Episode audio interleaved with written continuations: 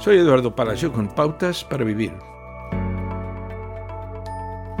La doctora Helen Roseveare estaba en el horno de ladrillos entrenando a un equipo de trabajadores africanos sobre cómo hacer ladrillos cuando una enfermera vino y dijo que la necesitaban para una cirugía de emergencia.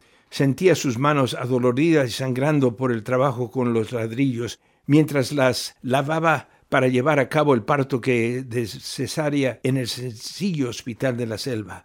Una enfermera vertió alcohol antiséptico sobre sus heridas en carne viva y con ira brotando en ella gritó interiormente, Dios, esto es tan estúpido. Quería ser médico para ayudar a la gente. Dios, ¿por qué no puedes enviar a alguien más al Congo para que se dedique a la construcción? Más tarde, cuando se unió al equipo africano que dirigía el hospital con ella para su reunión semanal de oración, les pidió que oraran por su enojo con Dios por permitir que las cosas fueran tan difíciles.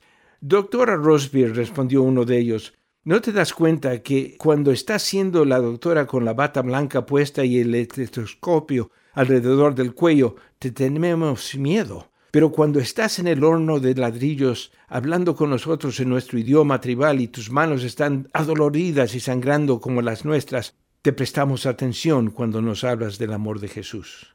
Queridos hijos, dice la Biblia, no amemos de palabra ni de labios para afuera, sino con hechos y de verdad. Diremos si hacer ladrillos Acaba de escuchar a Eduardo Palacio con Pautas para Vivir, un ministerio de Guidelines International.